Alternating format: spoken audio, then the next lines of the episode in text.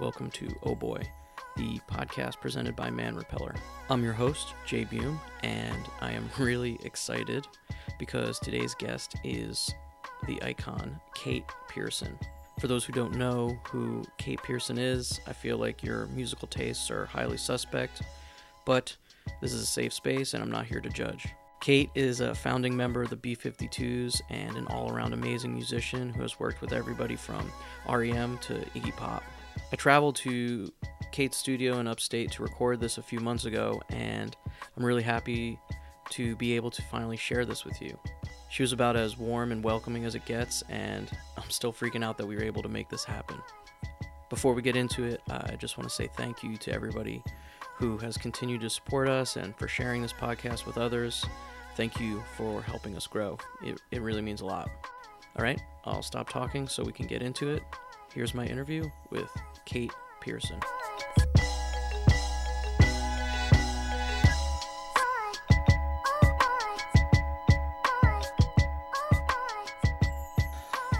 Thank you so much for doing this. I really appreciate it. Oh, anytime. This, well, this, this, you know, now. no, like anytime except for right now. anytime, right now. Yeah, not now. I love this this space. This space is amazing. You've got like all of your posters, and are these all just like wardrobes from past tours, or is that the stuff behind me? Oh yeah, that's just some. Uh, we actually have done some. We did a video here for my Uh-huh. record, guitars and microphones. Uh, my solo record. Was that the one with Fred Armisen? Yes. Yeah, yeah. So we've done a couple of videos here that Monica, my partner Monica, directed. So that's kind of our wardrobe stash. yeah. Um, well, some of the clothes I'm trying to archive because I was when I was starting to put out guitars and microphones, I was following the Annie Lennox trajectory of what she, how she was putting her record out, and she Yeah. was doing all these like little.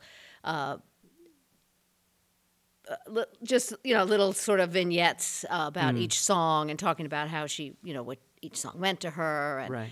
uh, and then she had on her website this amazing uh, archive of all her outfits from every tour on a mannequin and you know just like Styled really nicely. styled yeah. nicely in photos and i thought gee i would love to do that so uh, i have some uh, like the outfit from the very first album cover Oh wow. um, which i just had in a show that was in athens they have this athens um, art rocks athens thing That's cool. they've had the past couple of years so they had a, a big exhibit there So do you still have a relationship with that town? Oh yeah, Yeah. yeah, I haven't been there in quite a while, um, but there's been stuff happening there, like the Art Rock Athens, where Fred Mm-hmm. went down there and did. Uh, Cindy and Fred did some of the B52 songs, Oh, and cool. I wasn't able to make it down because I was doing a solo show up here. But uh, you know, I still love to go to Athens. It's such a great place, That's awesome. and I have some good, you know, longtime friends there, friends Yeah. forever there. I uh, I'm getting ahead of myself here, but you know, I recently was watching. Um, I re- I rewatched uh, Inside Out, the documentary. Oh, that was Inside Out. Why do you think that that happened there? I mean, there's really uh, not an easy explanation, but Yeah. um, well, just about that film for one thing, that guy was not there when, you know. But I applaud his effort to well, yeah, do because it. they you filmed know. it in the '80s. Yeah, I can't right? remember It- when it was. All yeah. I know is I had all this Super 8 footage, it's really great footage, and Mm-hmm. I gave it to him, and he put it in the film and sped it up and returned it to me all cut up in a box, Oh, like in pieces. So, Sorry, I didn't mean to bring up a bad. Thing. No, but anyway, whatever. It's in the film, so that's good. Yeah. At least, yeah, I probably never would have gotten it together to edit it. Right. But um, you know, I thought, um, well, Athens, I think because it's a university, that was a Mm-hmm. big factor, and there's always this kind of split between, you know, there's the football and all that kind of stuff happening, and then there's the art students kind of thing. Right. And even though none of us in the band were really art students, um, and only Ricky and Fred went to the university briefly. Uh-huh. Uh, Fred went for two years to study forestry, and when he figured out that they weren't really about saving the forest, but about managing and cutting trees down, you know, Yeah. for hunting and stuff, he dropped out. He was out. But uh, you know, it just it bred creativity. I think all the art students and kind of uh, out fringe people, and it just it was just a, a strange brew and ready to you know sort of spread like a fantastic It's- I mean, amoeba. And it, did, and it did, and it's just it's it's really cool because not nobody really sounded the same. There was everybody was like kind of like their own. yeah, that was the goal. That was the goal. Nobody wanted to sound the same. Yeah. It was like wasn't like wow, let's Beef Jews did it. Let's imitate them. Right. It's just how can we be as different as possible? And Right. I'm still friends with Love Tractor and Pylon and um, Love Tractor. Oh man, So damn good. they were so good and So I love good. Pylon. And there has been Yeah. some reunion. Yeah, they played this- a, a couple years ago, right? Yeah, and I- they played at this Art Rock Athens, a, a Pylon's kind of reunion. right. Well, it's just an amazing place because even every time I would go visit, I mean, over the years, every time I'd go there, something new and unexpected would happen. Mm. Just uh, a party and a and some kind of pit, you know, like some some old like disused uh, factory, and it, you jump down these stairs and it'd be like someone would have a boombox. It's like this party, crazy, you know, let's all go down to Stitchcraft, and they'd be like, what? So, you know, something where I'd meet some new people or, uh, you know, it's always interesting. And there's always bands playing, always Right. new things happening. So. That's so cool. So just to go back um, a little bit, where where did you grow up? I grew up in uh, Weehawken, New Uh-huh. Jersey, Yeah. till I was eight. And then my family moved to Rutherford, New Jersey. Okay. Meadowlands. The, oh, yes, the beautiful Meadowlands. And Uh, what was it like growing up in New Jersey? Do you remember? well, Weehawken was great because um, my grandmother, we lived in, with my grandmother in her house. And um, it, it was right right by the uh, the park where Alexander Ham- Hamilton and, and William Burr? Where- where they Aaron had their Burr? Oh, Aaron Burr. Aaron yeah, Burr. had their Yes. duel and um, an incredible view of New York City. Right. And she used to take me, walk me down there, and we'd see these boats coming in. I guess it was you know really big, somewhat of a port then, Mm-hmm. and there'd be all these big boats, and it was very exciting living there. And ki- and it was sort of like uh you would imagine um, when you see those old films of the. The uh, New York City, you know, kids playing in the street, you know, Right. pl- kids playing, you know, Like uh, stickball and just Yeah, like yeah. the fire hydrants are open and There's stuff. like gangs Yeah. of kids, you know, all ages, and there were people from. I grew up next to uh, Gerard Schwarz, who's a pretty famous conductor now. Okay. He was a neighbor, and there was a German. co- It was very eclectic. It was a kind of Im- second generation, you know, kind of im- a lot of immigrants That's there. cool. So it was interesting. Uh, my best friend was Barbara Weisberg, who I'd love to find again, but uh, anyway. There's Facebook, you know. People I are on looked. there. I looked. Oh, you did. okay. But anyway, not everyone's on Facebook. No. But uh, Classmates.com. That's Well, awesome. You know, it's worth a try. I'm just, I'm just throwing out some options right, here. That's well, all. That's all. we'll- You can do whatever you need to do. I'm just putting it on the table. It's there. Take it. Use I'll it. Don't. That's okay. Google search. Yeah. Um, then I moved to Rutherford after my grandmother passed away. We moved there, and that has a lot of trees, Mm-hmm. and uh, it was beautiful, kind of little town, but more boring than Right. Weehawken. But you know, good school, and, and then I met my friends who we started this uh, folk protest band called the Sun Donuts. Oh wow. Great name. So we wrote our own protest songs, and it was going to be the Sundowners, and then there was another band called, the- you know, we were, oh, we couldn't have the Right. same name as another band, of course. But still going to keep the sun. so we've changed it to the Sun Donuts. So I think that's actually a change for the better. I do agree. And where would you guys perform? Were you in high school at this time? Uh, uh, junior high. Yeah. And we we played at the Over 80s Club. We, I'm serious. We we played at the Over 80s Club, and people looked really like unenthusiastic in the audience because they were over 80. But um, it it was uh, you know we played at school, you know, Mm-hmm, school assemblies, and we played at a couple of local uh, like battle of the folk bands kind Yeah. of thing. Yeah. Uh, and then you know I always knew I wanted to be a singer, a musician. That's I always knew that. Where did that come from? Well, my dad was a guitar player, and Oh, he played in a big band when he was young, and he always played guitar at home, and sometimes When you say uh, big band, like old timey, like yeah, big like, band. Yeah, he was into yeah that kind Cool. of. Uh, he got he went on a big. Uh, he liked any music I liked too. We would listen to music together, Oh, but that's he so always cool. had, um, you know, he liked the Tommy Dorsey kind of all that stuff, but also great blues, you know, and Mm-hmm. we had uh, Billie Holiday and listened to all that stuff and the cool stuff like Yma Sumac and Mm. Yeah. you know he had all that kind of cool loungy, you know, Oh, the best, like Kay Martin- Winding and Martin, Denny, yeah. Yeah. I love those records so much. Sa- was it Savage Village or? Um, anyway, yeah. Yeah, those yeah. are so good. Savage something. But, yeah. So Something yeah. with like a tiki head. There's tiki heads in there somewhere. I remember my dad said, "Oh my God, this you know record that blew his mind. It, it was that song. Is that all there is?" oh yeah, yeah. That was like um. I re- remember Cristina. She did an awesome re- cover of that. Oh, yeah, yeah. Do you yeah, remember yeah. that one? Yeah, Yes. it's so good. But he, you know, he would turn me on to stuff, and I would he would listen to my Bob Dylan and Oh, Joni that's so Mitchell cool. stuff. So you guys were really close. Yeah, yeah. Oh, that's awesome. So you're in middle school. You're in the anti-folk. Sorry, it was a folk group, but it was the anti. Were you Folk guys protest. folk protest? Right. Excuse me. Anti thing wasn't a. It was we were just protesting. Yes. Okay. Yes. My apologies. Protest in general. Just general. And then, um, what? Um, who were the people that you were looking up to at that time? Uh, Bob Dylan, uh, Joni Mitchell, Mm-hmm. uh, Pete Seeger. Um, I was into Delta blues. Yeah. It's so funny, you know, New Jersey girl into you know Right. Brownie McGhee and Sonny Terry and you know Mississippi John Hurt. But they had uh, Palisades Park had a folk venue, and my dad took me there a couple of times, and I got to see Mississippi John Hurt and Oh, Buffy wow. Sainte-Marie and Ramblin' Jack Elliott and some you know kind of classic. Because there was a folk revival then, you Right. know. But I also was into the Beatles and obviously the Rolling Stones and all that kind of stuff too. That's cool. And um, you know, what kind of kid were you growing up? Were you were you you know walking a straight line? Were you getting into trouble? Oh, I was good. Yeah. I was so good. Yeah. um, you know, my parents never had to. I mean, I in the summer I was kind of bad. We had a uh, my grandmother had this summer. It was like a summer shack, really. It had no heat or anything. It was just in Lake Erskine, New Jersey, and uh, my friends and I would sneak out at night and, and just run around. You know, run around the lake, and we didn't do anything bad, but we would just like play and just Yeah. run out at night. But um, yeah, I was pretty good. And then when I went to college, all hell broke loose, and that's when the acid kicked in. well, where did you go to school? Um, I went to um, Boston University, Okay. and uh, I did a lot of you know acid. Then that was Mm-hmm. like my favorite thing.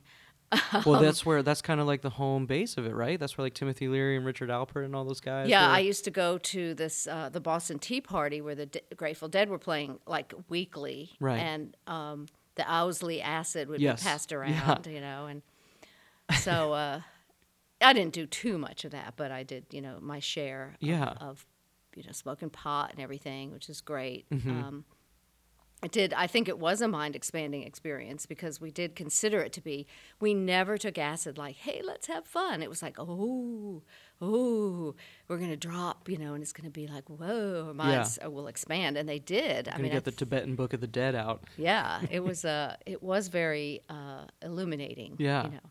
And and what kind of uh what came out of that for you? Those experiences. Well, to me, I mean, I guess I kind of got it set me off my path of determination, you know, which I had in high school. Like I'm going to be a singer, yeah. and then I went to, you know, study journalism, and I was going to be a journalist because I kind of got off that the path of my true path of heart, I guess, as Joseph Campbell would say. Um, so I think you know it kind of disoriented me in some ways, and in some ways it really locked me into a, a doing my path of heart because after that, I, after college, I went to. Uh, it was after Kent State. Right. I was over America. I was over it.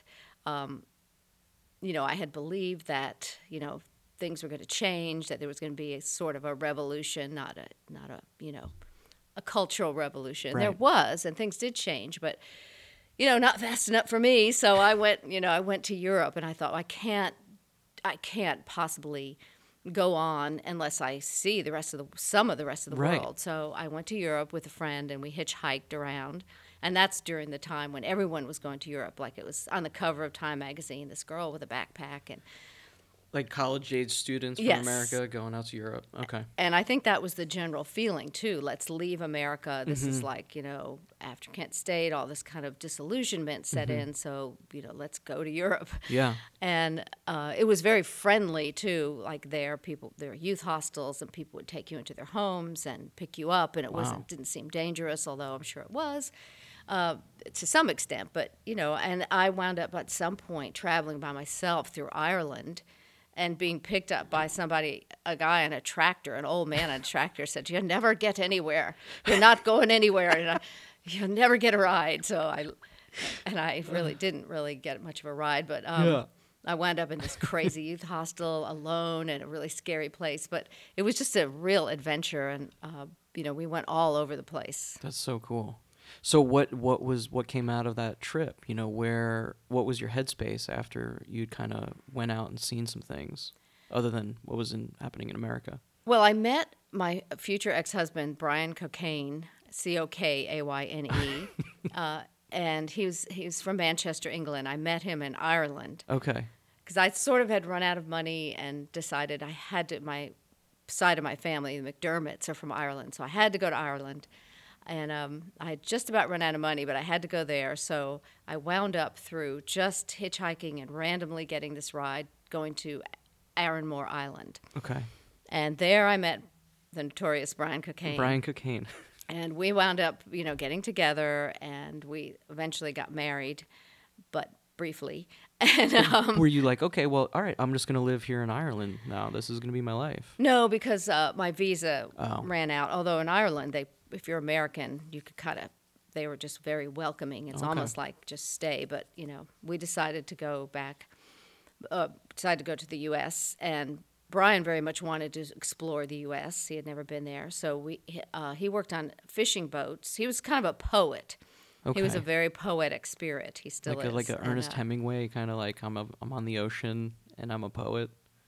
Yeah, a little bit. I mean, not- that might be a little wrong with that, but Maybe not Ernest, Ernest Hemingway, but more of a, a beat poet, okay, more of a Jack Kerouac. okay, gotcha. So um, anyway, he did a lot of things. He sold newspapers. He, you know, he repaired bicycles. He was worked on fishing boats, and um, he was on a bicycle trip when I met him. So we went to America. We wound up through this sort of hand of fate in Athens. Just it's a long story, but we wound up in Okay, Athens, you just yeah, you, that's where you were. Yeah, and okay. uh, he wanted to work on fishing boats, but anyway, through a friend, we wound up in Athens. not too many fishing boats in Athens. No, but um, someone said they'd give him a job without a green card, and uh, our friends were driving down there to hike the Appalachian Trail, and we someone else said I can get you a house, so we wound up getting this uh, shack that had no running water, no heat, and it was. Out in the middle of a field, just like the Love Shack, set Yeah. way back in the middle of a field, a funky old shack. And it was uh, beautiful. It was just the most beautiful place, $15 a month Wow. and it was outside of Athens, and it was on a farm, uh, Eloise Maxwell's farm, and it was just uh, idyllic. So we did a whole back to the land thing. Yeah. What would, how, what would you spend your days doing at that time? growing vegetables and uh, riding a horse that someone gave me this horse, and it was just we rode bareback through the fields, and it was just idyllic. And we had goats, and we milked the goats and made goat cheese, and it was fantastic. But um, and we had a wood burning stove and a bucket to get to go to the well, and it was just like this great adventure. After a while, though, I got tired of being really poor Right. uh, so I decided I should get a job. And You came down from the mountain, I, you know, or I- out from the wilderness. we rode our bicycles. We had a truck after a while, but we rode our bicycles into Athens, Mm-hmm. and um, it was about five miles. And we didn't ever go into Ath- Athens much, except to go to the feed store, you know, or the, the seed and feed store. Um, and our neighbors were just our friends, the neighbors that lived around there. Claude and Alma lived across the street, and it was great. So, uh, but then sort of poverty kicked in, and I began Right. to really feel like I'm poor, Right. even though it was by choice at first. It's funny how that can overtake you. Then you start feeling like other people realize you're poor, Mm-hmm. and then you start feeling like you really are poor and that you can't get out of it. Right. So, um, and I remember going to look for a job, and my clothes were kind of, sh- you know, tattered, and I had a bicycle, and going for a job interview. I was like, oh, I'm poor. Yeah. So I went. I got a student job uh, at the University of Georgia, setting up audio equipment and Did you have a lot of experience in that area? no, Yeah. uh, very unlikely candidate for that. But actually, most of it was sitting around in the office and waiting for these uh, conventions to. to uh, it was the continuing education center, Okay. so they would have like slideshows. So I just you know run the slide projector while they told like math jokes and stuff, and people would be laughing like. And then you just ride back home at the end of the day. Um, Yeah. Yeah. And at that point, I think I got my uh, Ford Falcon, Betty Ford. okay. So Very cool. um, I had a car. So I met the rest of the band then when I, I worked there, and I met my friend Robert Waldrop, who wrote the lyrics to Roam and a bunch of other B 52 songs. So we became friends, and then through him, I was introduced to um, you know, just the network of friends, and I met the rest of the band. Uh, you met those guys while you were working that job. Well, I met uh, then I met my, our friend Jeremy Ayers, who was a big inspiration to us and REM actually in his Mm-hmm. sort of style and life artistic lifestyle. Okay. And then Is he a painter? he's a painter and a writer, Yeah. and um, Okay. He's just like a free spirit, someone who lives art in an artistic lifestyle and lives his art. Um, so then I met the rest of the band. I met uh, Fred dancing at a party. I met Keith, who was playing drums in another band and uh, just subbing, and I met him. That's the first time I saw him. He was playing drums. Well, what was that time like? Just like, was everybody, was it just exciting to kind of re enter a zone where you're meeting people that are inspiring you and exciting you in a way? Yeah, it was just fantastic, you know, going into Athens and meeting all these different people. And, it, you know, we formed sort of a greater sort of, you know, a social group. You know, we were a, like a, a gang, sort Yeah, of, yeah, you know, yeah. of uh, uh, artists and different, you know, and have happenings. And, you know, when you're doing that, you think you're the first person to do that, like to. You know, take all your clothes off and dance in the rain. Yeah. Like, whoa, we're the first people to ever do that We're doing it. Yeah. but uh, it was just great uh, to to feel that you know Yeah. freedom and uh, meet different people. So I met everyone in the band, and we one night just started jamming after having a flaming volcano. And there wasn't much to do. I mean, it was a farm town, even though the university is there. right. It's basically it was a farmer town. Um, farmers hardware, the feed and seed store I Right. mentioned, and uh, jazz feeds. Uh, But so, did, but were you guys um I mean had you been making music before then or had you kind of put that aside? No, I, I kept playing. I You did. always kept You always playing, playing. and I even got an old piano in my shack out Yeah. there, and um, so I still wrote songs, and uh, you know, even in high school, I was always writing and and you know playing songs and playing guitar. Mm-hmm. So I still uh, kept that dream alive, but at some point, I didn't know how that would happen, and it just so happens that Brian and I went to this guy who was a psychic who worked at the health food store. Mm-hmm. Uh, he worked at the health food, health food restaurant where Fred worked, Okay.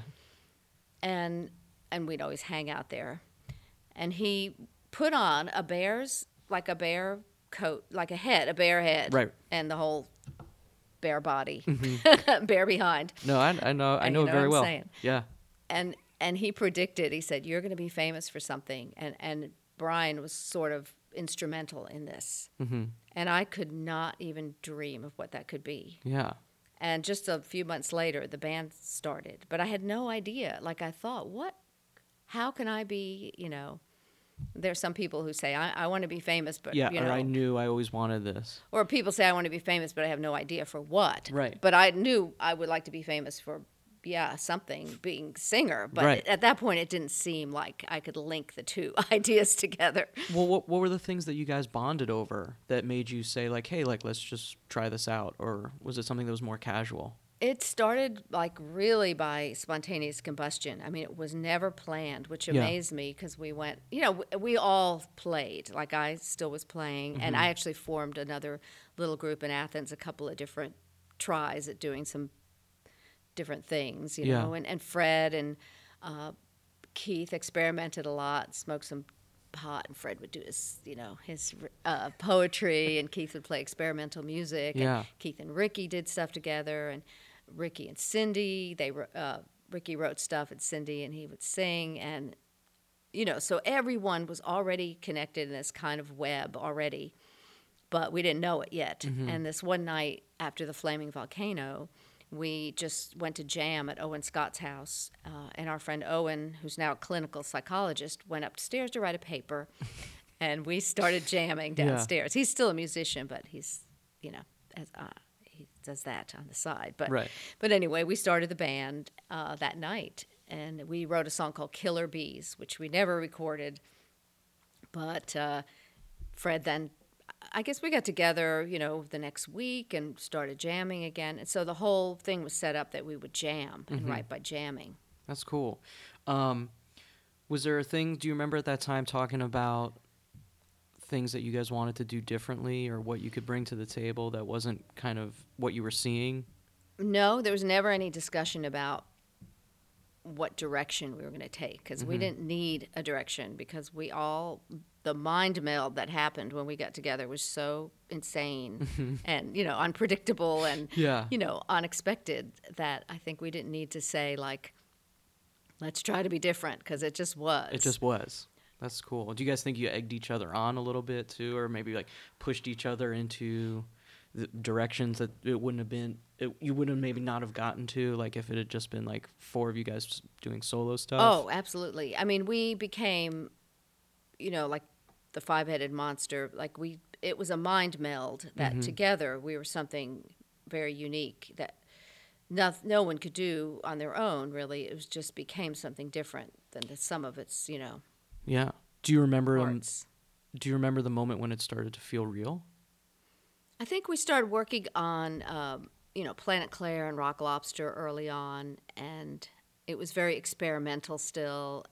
Um, and then it just, when it really became real is Fred told his friends, uh, Julia and Gray, that we had a band and that we would play. They said, let's, you know, can you play at our Valentine's Day party? Then it was real because we only had four songs. And that was your first show? Yeah. And Yeah. so we had to write a few more songs, and we didn't know how people would react. So we played at their house, and we borrowed equipment, and it was on the bookshelves, like some, some you know, speakers, and we had a little tiny sound system going. Mm-hmm.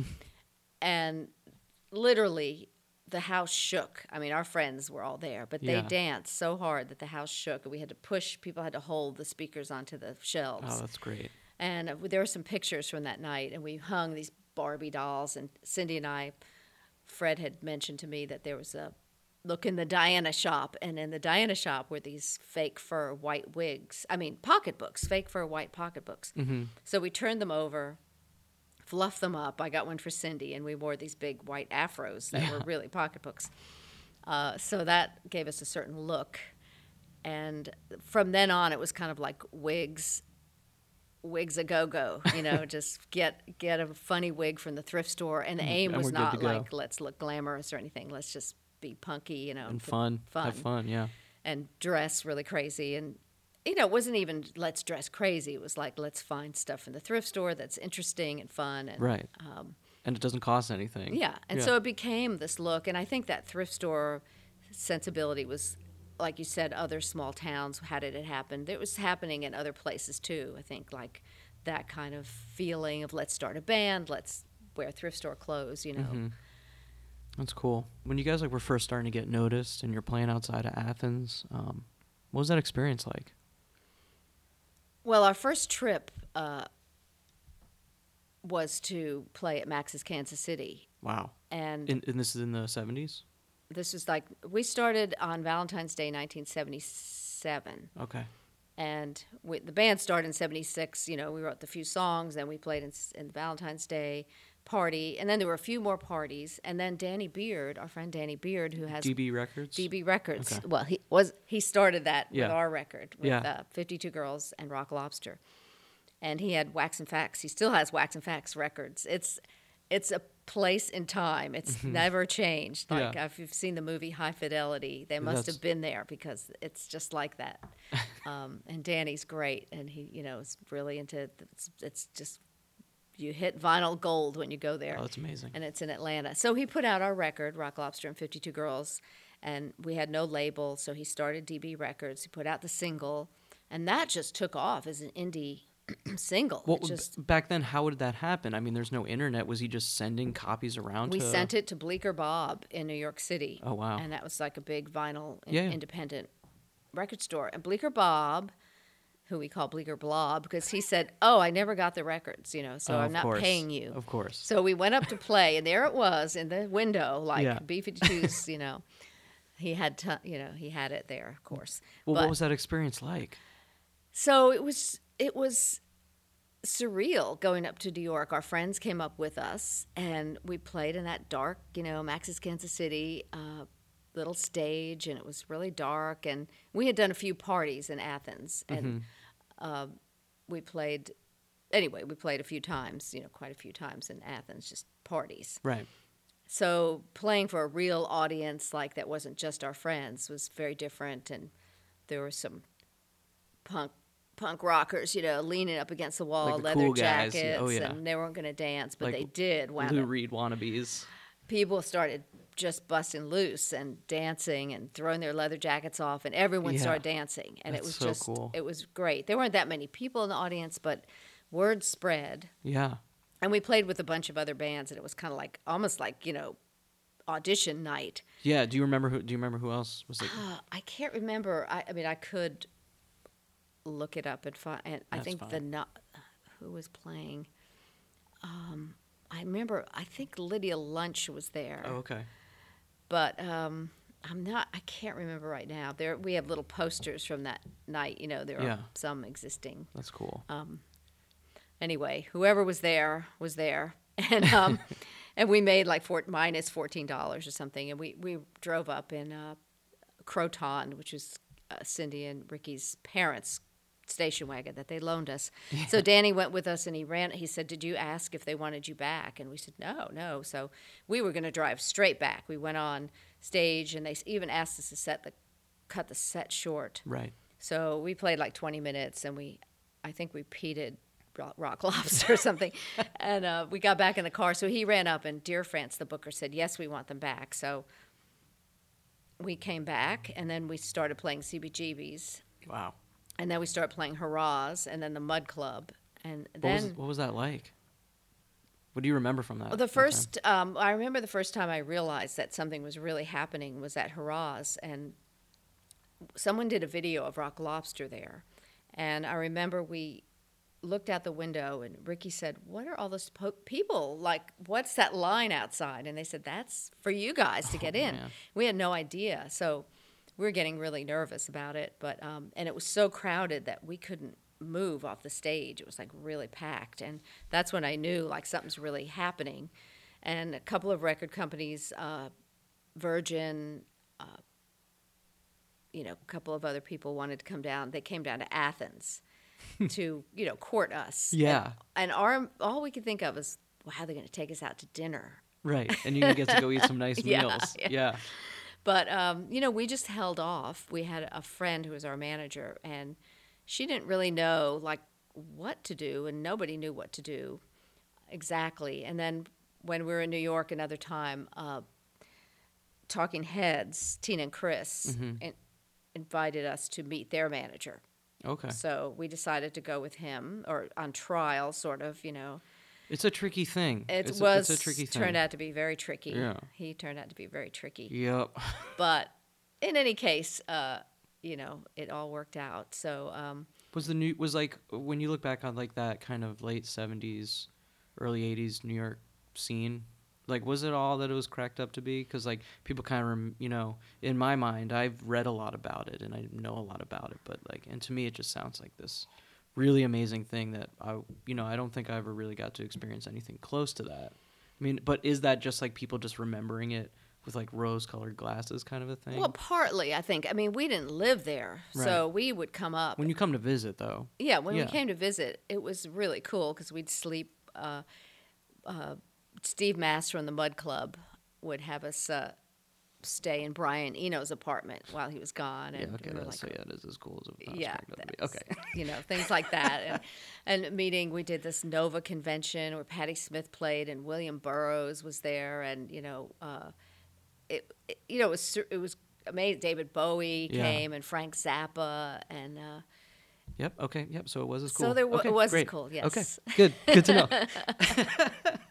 you missed it, but I missed it. I just think anytime when you're when you're younger and there's this energy happening, and we kind of missed the you know even the first punk in a way. I mean, we're Right. still there, but like the very first when Patti Smith first played. But we Mm-hmm. got her very first record called Piss Factory, and um, you know we saw her. She came to Atlanta, and we went to see her show, and it was her first you know kind of tour. So we did s- see it, but we weren't you know like when Talking Heads first started and everything. So that was like one thing, and then we were new wave, whatever that means. Mm-hmm. Right.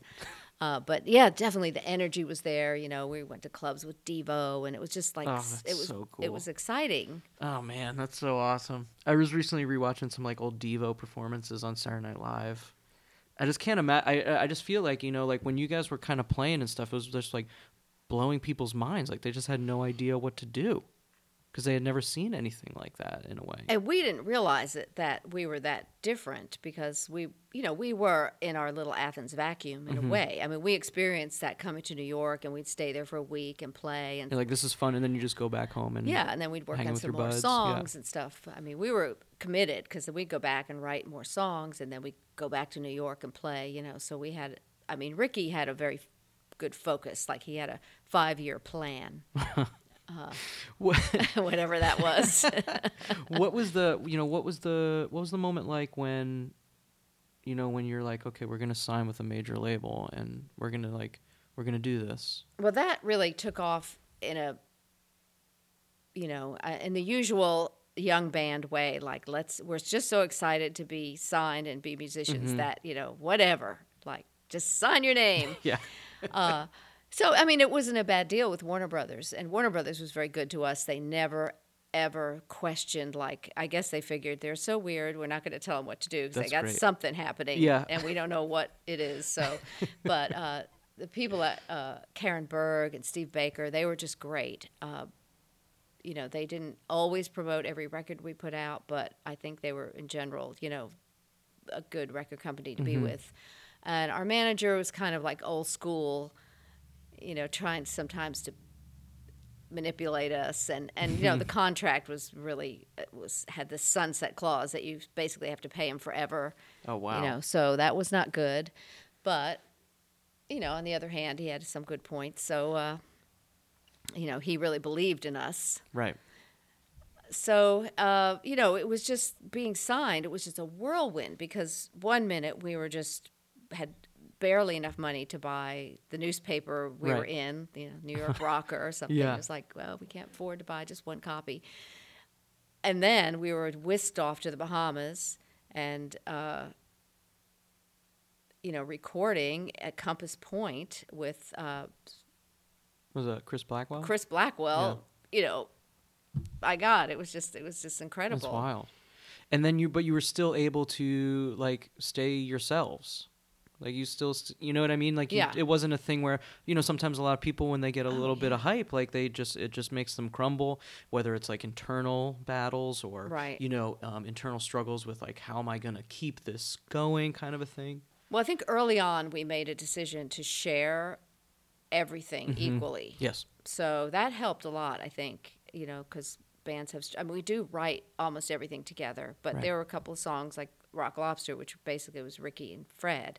And then Cindy and I added the, you know, the harmonies and the other parts. And Keith is always very instrumental in everything. Um, and Keith and Ricky were like co-writers in a lot of things. But um, and and Keith always tells the story that Ricky he came in and Ricky was playing something and he said I've just written the dumbest guitar part ever and it was down down down da da da da da. So, but um, you know, just Chris Blackwell producing. Uh, his idea was you. He wanted us to sound exactly like we sounded on stage, Right. and I played guitar on Fifty Two Girls, and um, so you know I played bass, keyboard, and keyboard parts. So he said, I want you to play your parts and play the guitar, and Ricky play. You know, everyone play what they play, and we did that, and we were so disappointed when we heard that record because we thought we just we thought we'd sound bigger and better, but we sounded just like we sound, right which was a great move on his part because we had a unique sound, and you know he wanted to capture that. And So that, that was intact, like yeah. a genius move on his part. That's cool. Um, as somebody who makes music videos in modern times, what was it like to have budgets to make music videos? Well, I know what it's like to make one without a budget. When uh, I, I know. uh, I mean, when I did my solo uh, record, Monica and I did the uh, video here. yeah, And it was it was great. It was much more fun, really. of course. But uh, Well, there's a lot of waste when there's a lot of money. oh yeah. know. And you know, speaking of that, just like going to the Bahamas, and you know, we rented houses there, and we. Uh, we were in Chris Blackwell's studio, and he was the record company, and he was the producer, and he was. And we rented uh, the studio and his houses, and um, oh, later we found out that we were charged for tambourine rental per day. you know, any little thing That was like the you know, line was item. like- yeah, Tambourine rental. Yeah. That's how they get you. yeah, and all the other little things, you know. So uh, microphone, you know, covers, whatever. But you know, it's all kind of a rip off the band. You you realize later, but you just you know, it's exciting and you're doing it, and it's like that's all you care about really is get your music out there. Um, you know, doing the music video was the same. It was just like you give someone a budget and it's just whoa, you know, out come the People got their the hands out, dancing, you yeah. know, bears. Uh, but I think you know, doing the Roam video and and the Deadbeat Club video, they were really good experiences. Yeah, those were great videos. um, they were really good videos, Yeah. and it was a time when you know videos were like viewed more on MTV Mm-hmm. and stuff. So, uh, you know, it was important. And now looking back, there, you know, there's a little video of, of Rock Lobster, and, and that's really cool to see all those old clips and Yeah. stuff. And even the downtown cafe where we played, someone did a, a little video of that, and it looks great to Oh, that's see cool. that, you know, and see the people dancing in front. But, but those videos having a budget, it was, it was, it's great though Yeah. what you can do. I know. I would not. You know, the waving sheets and the blowing your hair with the big fan. Exactly. There's money for props. yeah. Yeah. But you know, I think our videos turned out really well considering all that. Uh, Yeah, that's cool. Um, you know, you touched on this a little bit before, but w- why do you think that um, you know, uh, working with friends is really tough, and why do you think you guys have been able to do it for so long? I guess because we decided to share everything and that we write a lot of it collectively, Yeah. which is some ways torturous because you know you have to compromise and it's uh, you know but, but when we jam it's not conscious it's it's going into the collective unconscious or Yeah. something you know so when we're jamming it's not like we try to just sort of tune out and get into a trance. So it's not so much like, what are you doing? You know, and I mean, of course, you bounce off each other. At some point, you have to figure it all out, put it together. Uh, but, you know, it's also Keith would. Uh, Keith and Ricky would write the instrumentation, and after Ricky died, Keith did all the instrumentation, and um, and then the Fred and Cindy and I would write the melodies, harmonies, lyrics, all that, you know. But Keith would help. We would all work together in picking out the parts. You guys took a break after that, right? Yes, yes, a long, pretty long break. In fact, we didn't know if we would continue, Really? but um, What made you decide to get back together? well, we just kind of took a lot of time off, and then we realized like this is a real precious thing that we have. It's just, and we have each other, and in a way, it brings back Ricky's memory and his spirit to do this record. You know, to do Cosmic Thing really was a lot about healing. I think that's what it was really.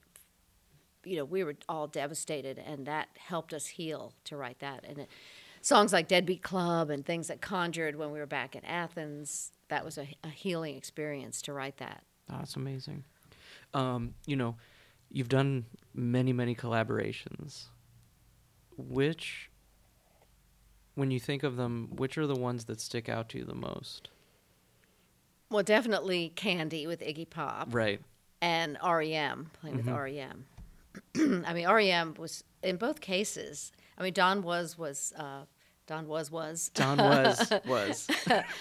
and he he produced uh, Cosmic Thing and Good Stuff along Yeah. with Nile Rodgers. They d- each did they split Oh, that's amazing. production. So it was just because of timing, uh, time constraints on their part that we had to use two producers, which turned out to be amazing. Right.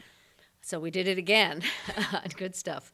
But um, oh, where were we? Oh no, I was asking. You you were talking about um, working with REM and working with Iggy Pop. Oh yeah, um, Don Was was producing Iggy Pop records, so uh, he I'm sure he suggested me to Iggy Pop, but that turned out to be so great because he just said, Iggy Pop said, just do you know add your harmony, do here's the verse, Mm-hmm. uh, you can change it or you can you know do whatever. Yeah. So I just did my thing, and it turned out you know Yeah, that song's so great. really good, and Yeah. I love that song. And um, when my solo shows that I've been doing, I, I do that song, Oh, and that's I just awesome. kind of integrate it into uh, sort of a one person thing. Oh, that's so Um, cool.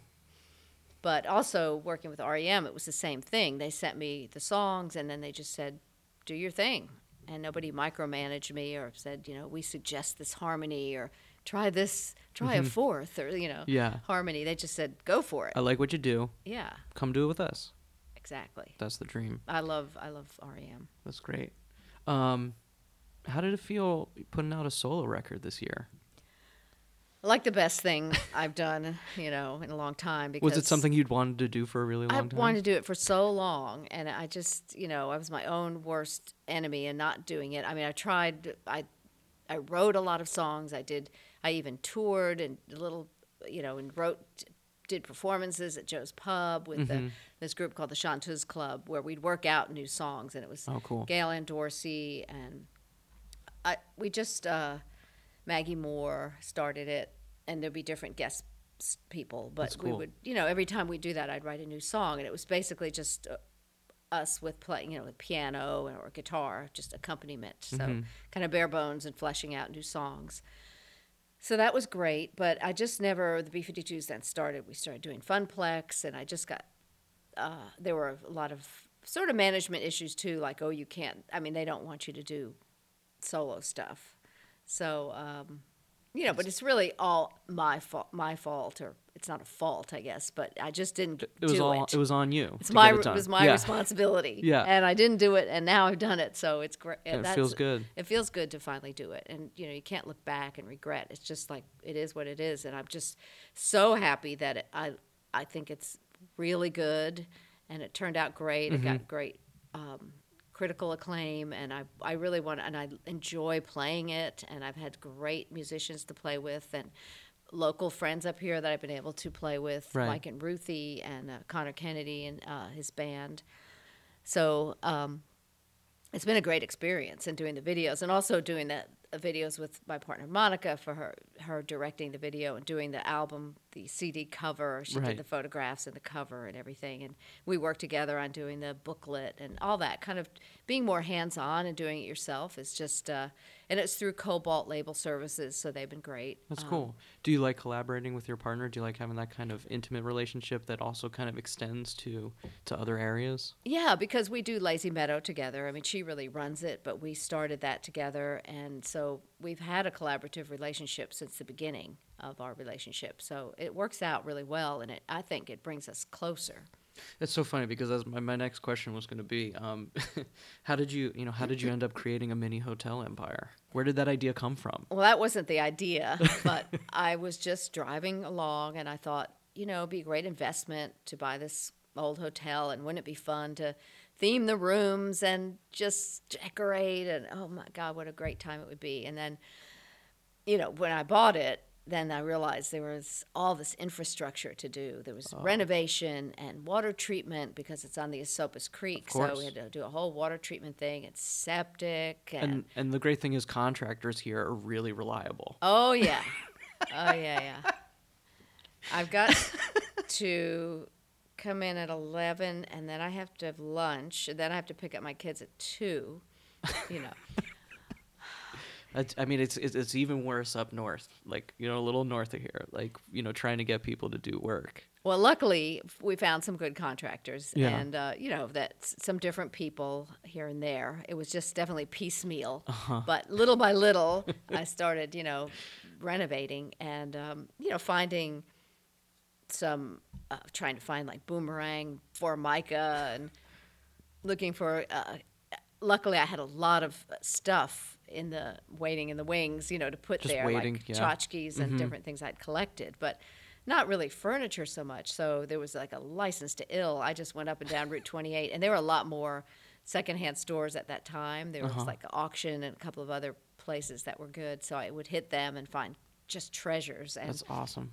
and then Monica, I asked her to help me because I was just getting mired in, you know, the, I was great with the decor, um, but then would have got into like, how do I run it? How do you, run it? How do you and- book it? Update a booking calendar. Yeah, also with the contractors and getting it finished. Yeah. It just seemed like the project that would never end. So she really like got it together. She had done uh, the Woodstock Wool Company in town. She had Oh, cool. renovated this building and and started this wool company with some partners and she eventually they bought her out and uh she, you know, but that was her reason to kind of stay up here. She wanted to have a business. So Right.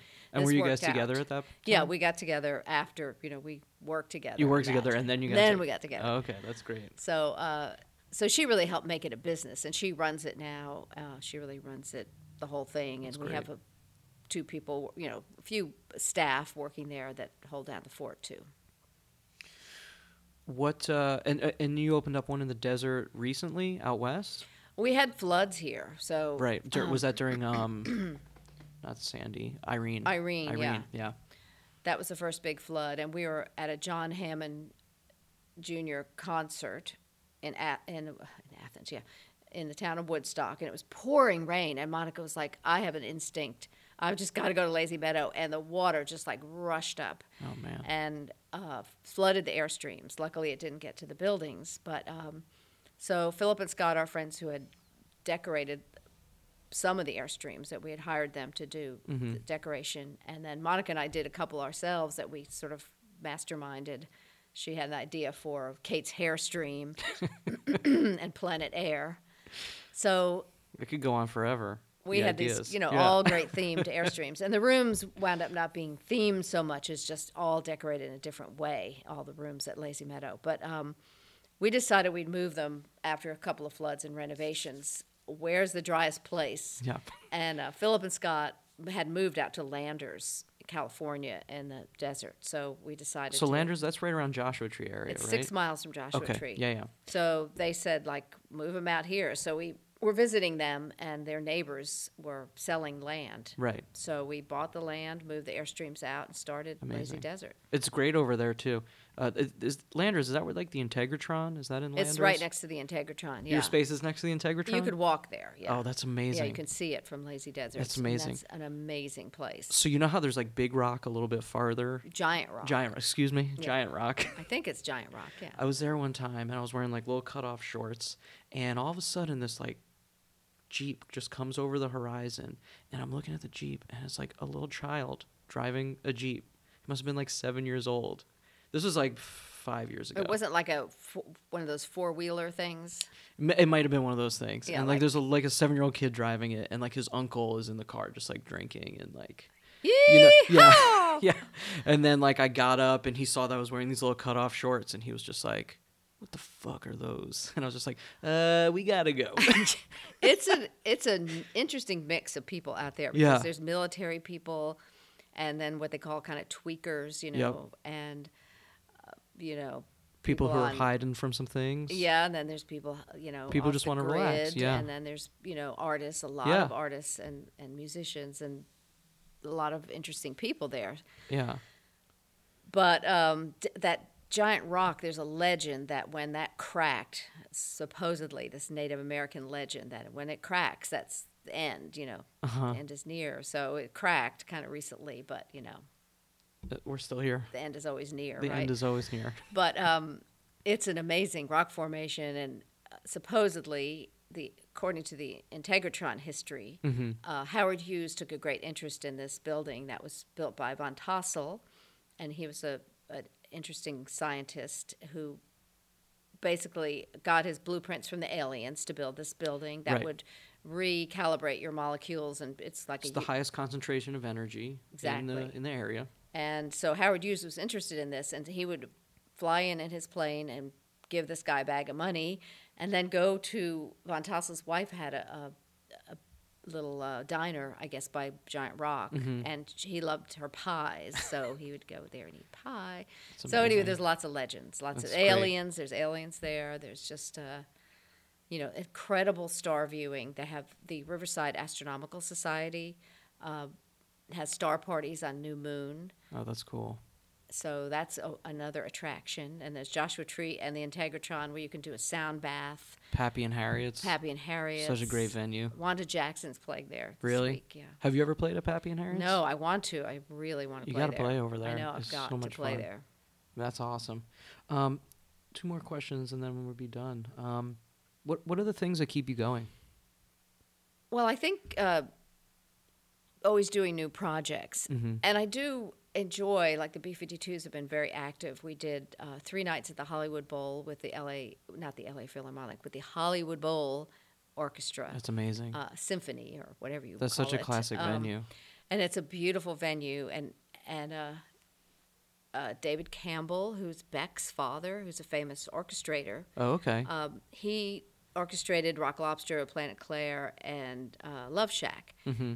And so that was the finale of their season, and they they coordinated fireworks to the uh, Love Shack orchestration, and it was just mind blowing. We couldn't see them, but we saw a video of it afterward. Yeah. But the orchestration was beautiful. It was really, really great. So, so cool. now we're having some more songs. Uh, he's going to orchestrate some more songs. So Oh, we're going to do a stint at the Nashville Symphony with the Nashville Symphony. Oh, that's awesome. So that's really exciting, and we've been doing some, you know, different things. Uh, the B-52s, we were on that show, The Best Time Ever, with Neil Patrick Harris, Oh, which yeah. is a real trip. And That show seems like a lot of fun. yeah, it was really fun doing that. And so we've, you know, I just did a, a the Mud Club reunion uh, benefit for the uh, the uh, Bowery Women's Project Mm-hmm. mission. And I sang a couple of songs with Pat Irwin, who used to be our keyboard player at the Oh, B-52s, cool. and that was really fun. I did 52 Girls in Roam, and uh, Lenny Kaye also played. And they had a, a brummage sale, and I bought a couple. Fred donated a bunch of stuff, and I donated a wig and some things. Oh, so that's so cool. it was fun to see some old friends and get together, you know, kind of have that old Mud Club reunion. Steve Mass, who started the Mud Club, was there, Wow. of course. He's It's great. so, um, you know, th- uh, what keeps me going, though, I think, is just doing new things. Like, definitely my solo record and playing solo shows has revived. You know, it's just a breath of fresh air to play new songs and playing with friends up here and uh, doing some benefits. I did a benefit up here with the School of Rock Oh, okay. uh, yeah. kids, and that That's and cool. Fred Armisen, who's a friend now, Yeah. and he came up and did it too, That's awesome. and it was a blast. That's great. Um, Kate Pierson, thank you so much for everything. Thanks for your time. Thank you. All right. Thanks for coming up to the studio.